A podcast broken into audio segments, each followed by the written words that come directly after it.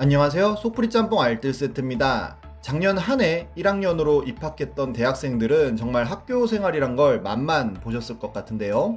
올해 입학하시는 분들 역시도 지금 상황이라면 비슷할 것 같긴 합니다. 이전에 대학교 빌런 1편에서 빌런 시리즈는 시리즈로 제작될 예정이라고도 말씀드렸었는데요. 2009년에는 충북대학교에 합격하였다가 올린 인증글의 곰플레이어 영상의 제목이 화제가 되어 굉장히 유명해진 적도 있었습니다. 이렇게 정말 큰 화제가 되었던 대학생들을 한 번 더 모아봤습니다. 그럼 한번 볼까요? 첫 번째는 서울대학교 스누라이프 구걸 사건입니다.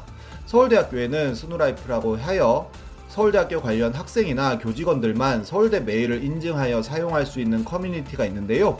최악의 동문 등을 뽑아서 매년 신문에 나오는 곳이기도 합니다. 그런데 2019년 어느 날 본인이 신입생이라고 밝힌 사람의 글이 올라옵니다. 어머니가 암으로 쓰러지시고 현재도 재활치료 중인데 가정 형편이 좋지 않아 치료비를 해결할 수 없는 상황이라고 하는데요. 그래서 어쩔 수 없이 아버지는 사채를 쓰셨고 본인도 사채를 썼으며 총 1000만원의 사채에 일주일에 40만원씩 부담되는 이자가 너무 큰 부담이 되고 있다는 글이었습니다. 그러면서 학우들에게 조금만 도와달라고 한 건데요. 이를 본 학생들은 십시일반 그를 도와주었고 누군가는 200만원이나 입금하여 순식간에 굉장히 큰 금액이 모이게 됩니다.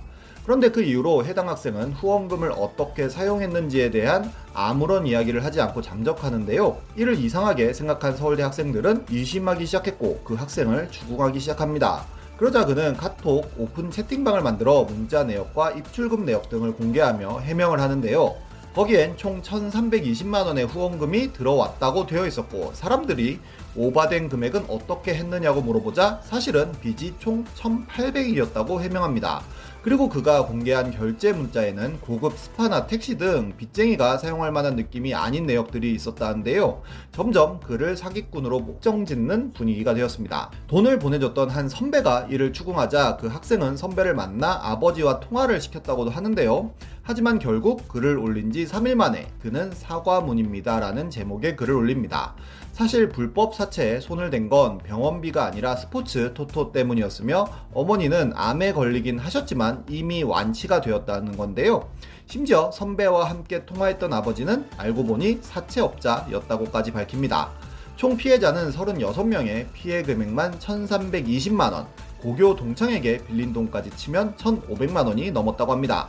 심지어 안 걸린 어머니와의 카톡도 주작이었고 봐주자고 했던 사람들 역시도 다중 아이디로 주작이었다는데요. 그 이후로 그는 부모님에게 모든 걸 말씀드리고 피해자들에게 돈을 돌려줬다고 하는데 철사장으로 단련된 손에 등짝 스매싱 맞았을 것 같네요. 서울대에 이런 사기는 또 있었는데요. 2009년 1월 서울대학교 구내식당에서 위조된 식권이 약 700장 발견됩니다. 당연히 생협은 발칵 뒤집혔고 경찰에 수사를 의뢰하게 됩니다. 식권은 종이도 아닌 플라스틱으로 된 것이었지만 원본이 짝퉁보다 색이 조금 더 연해서 위조임을 알 수 있었던 것인데요. 학생들은 총학 선거기간 동안에 선거운동본부 유니폼을 입고 승용차 트렁크에 식권을 보관하는 사람으로부터 식권을 구입한 적이 있었다며 총학생회가 연관된 것이 아니냐는 의문을 보내지만 서울대 총학에서는 학생회와 무관하다며 선을 그었습니다. 결국 몇 달 되지 않아 위조범이 검거되는데요. 위조범은 총학생회 간부와 그의 친척이었다고 합니다. 대구의 한 플라스틱 제조업체에 가서 식권 납품 업체가 변경되었으니 기존과 같은 모양으로 만들어달라고 하여 60만원을 주고 6000장을 위조한 후에 학생들에게 기존보다 싼 가격으로 판매를 했던 것인데요. 이는 엄연히 유가증권 위조라는 굉장히 큰 범죄일 텐데 어떤 처벌을 받았는지는 알 수가 없네요. 서울대 총학은 다른 사건도 있었는데요. 재작년 서울대 총학은 기말고사를 준비하는 재학생들에게 간식을 준다면서 포스터를 제작합니다. 그냥 보면 콜팝과 서브웨이 샌드위치를 준다는 아주 고마운 포스터인데요. 그런데 서강대에서 똑같은 디자인의 포스터를 그대로 베껴서 제작합니다. 정말 레이아웃이나 색감은 그대로의 메뉴만 던킨 도넛의 TOP 캔커피로 바뀐 것인데요. 이를 발견한 서울대 총학은 서강대 총학의 사과문을 요구하였고 법적 조치까지 하겠다고 강한 비판을 합니다. 그러자 서강대에서는 홍보 포스터가 첨부된 게시물을 내리고 사과문을 올립니다. 그러자 서울대 학생들은 유사대학, 잡대 등 서강대를 까내리는 댓글을 작성하며 조롱했는데요. 그런데 알고 보니 서울대 총학에서 했던 디자인도 프리픽에 게시된 템플릿을 표절했다는 의혹이 제기됩니다. 서울대 총학에서 서강대 측에 사과를 요구할 때는 한 땀 한 땀 본인들의 창작인 것처럼 이야기를 했었지만 알고 보니 서울대도 남 작품을 그대로 베꼈던 것입니다. 그러자 서강대 학생들의 분노는 폭발했고, 이를 비판하자 지속적으로 서울대 학생들은 서강대를 잡대라고 비하를 하였고, 이후로 서강대에 대한 비판은 완전히 사라진 채 서울대만 지속적으로 욕을 먹는 상황이 되었습니다. 결국 서울대학교 총학생회에서도 사과문을 올리고 총학생회장이 사퇴를 하면서 마무리가 됩니다. 이런 식의 표절 사건은 참 많은데요. 2019년 중앙대 총학생회는 로고를 제작합니다. 윈드라고 하여 윈의 웃는 모습에 D를 붙인 건데요. 알고 보니 워너원의 김재환 팬클럽명인 윈드와 똑같은 모습이었습니다. 심지어 윈드 옆에 스마일 표시까지 그대로 따라한 것을 보면 완전 빼박 표절이었습니다.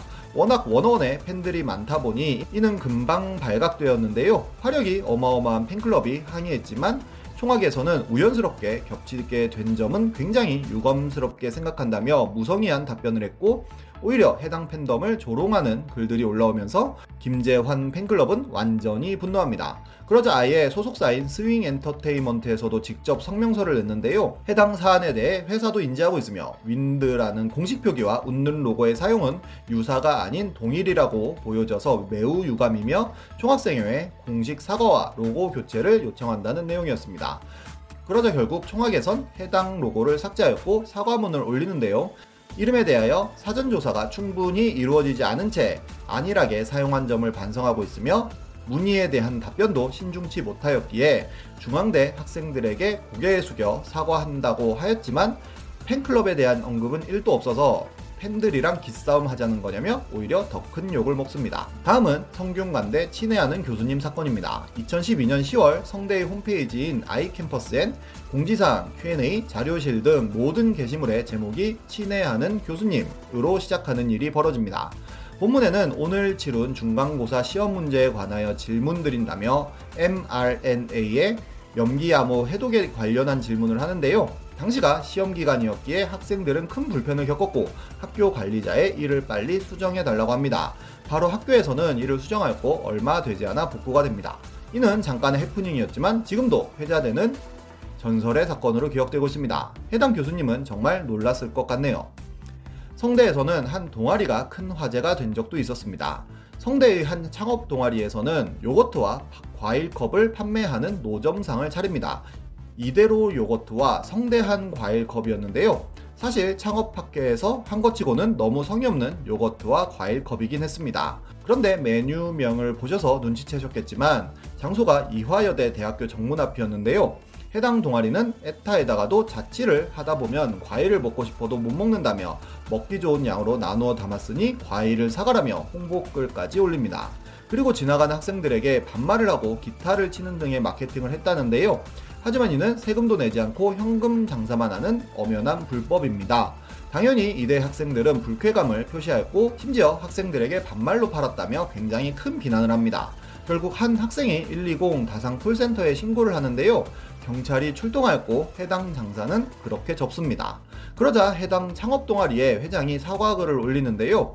불법 노점을 차리고 호객행위를 하여 불쾌감을 준 점에 대하여 사과하며 해당 장사는 스탠포드 챌린지라고 하여 소규모의 자본으로 가장 큰 수익을 내는 것을 경쟁하는 프로그램의 일환이었으며 이대 학생은 물론이고 해당 일대를 지나가는 보행객들에게도 불편을 끼쳐드려 죄송하다는 내용이었습니다. 그런데 성대 에타에는 이대를 원색적으로 모욕하는 글들이 엄청 올라오기도 했었는데요. 이를 성대생이 캡처하여 내부 고발하는 일까지 발생합니다. 그러자 이대 에타에도 성대 학생들의 외모를 비하한 글들이 올라온 것을 누군가가 캡처하여 보여주는 일도 발생했는데요. 정말 왜 그 많은 도로 놔두고 이대 앞에서 장사를 했는지 의문이네요. 참 많은 빌런들이 존재하고 있는데요. 앞으로도 종종 소개시켜 드리도록 하겠습니다. 지금까지 속풀이 짬뽕 알뜰 세트였습니다.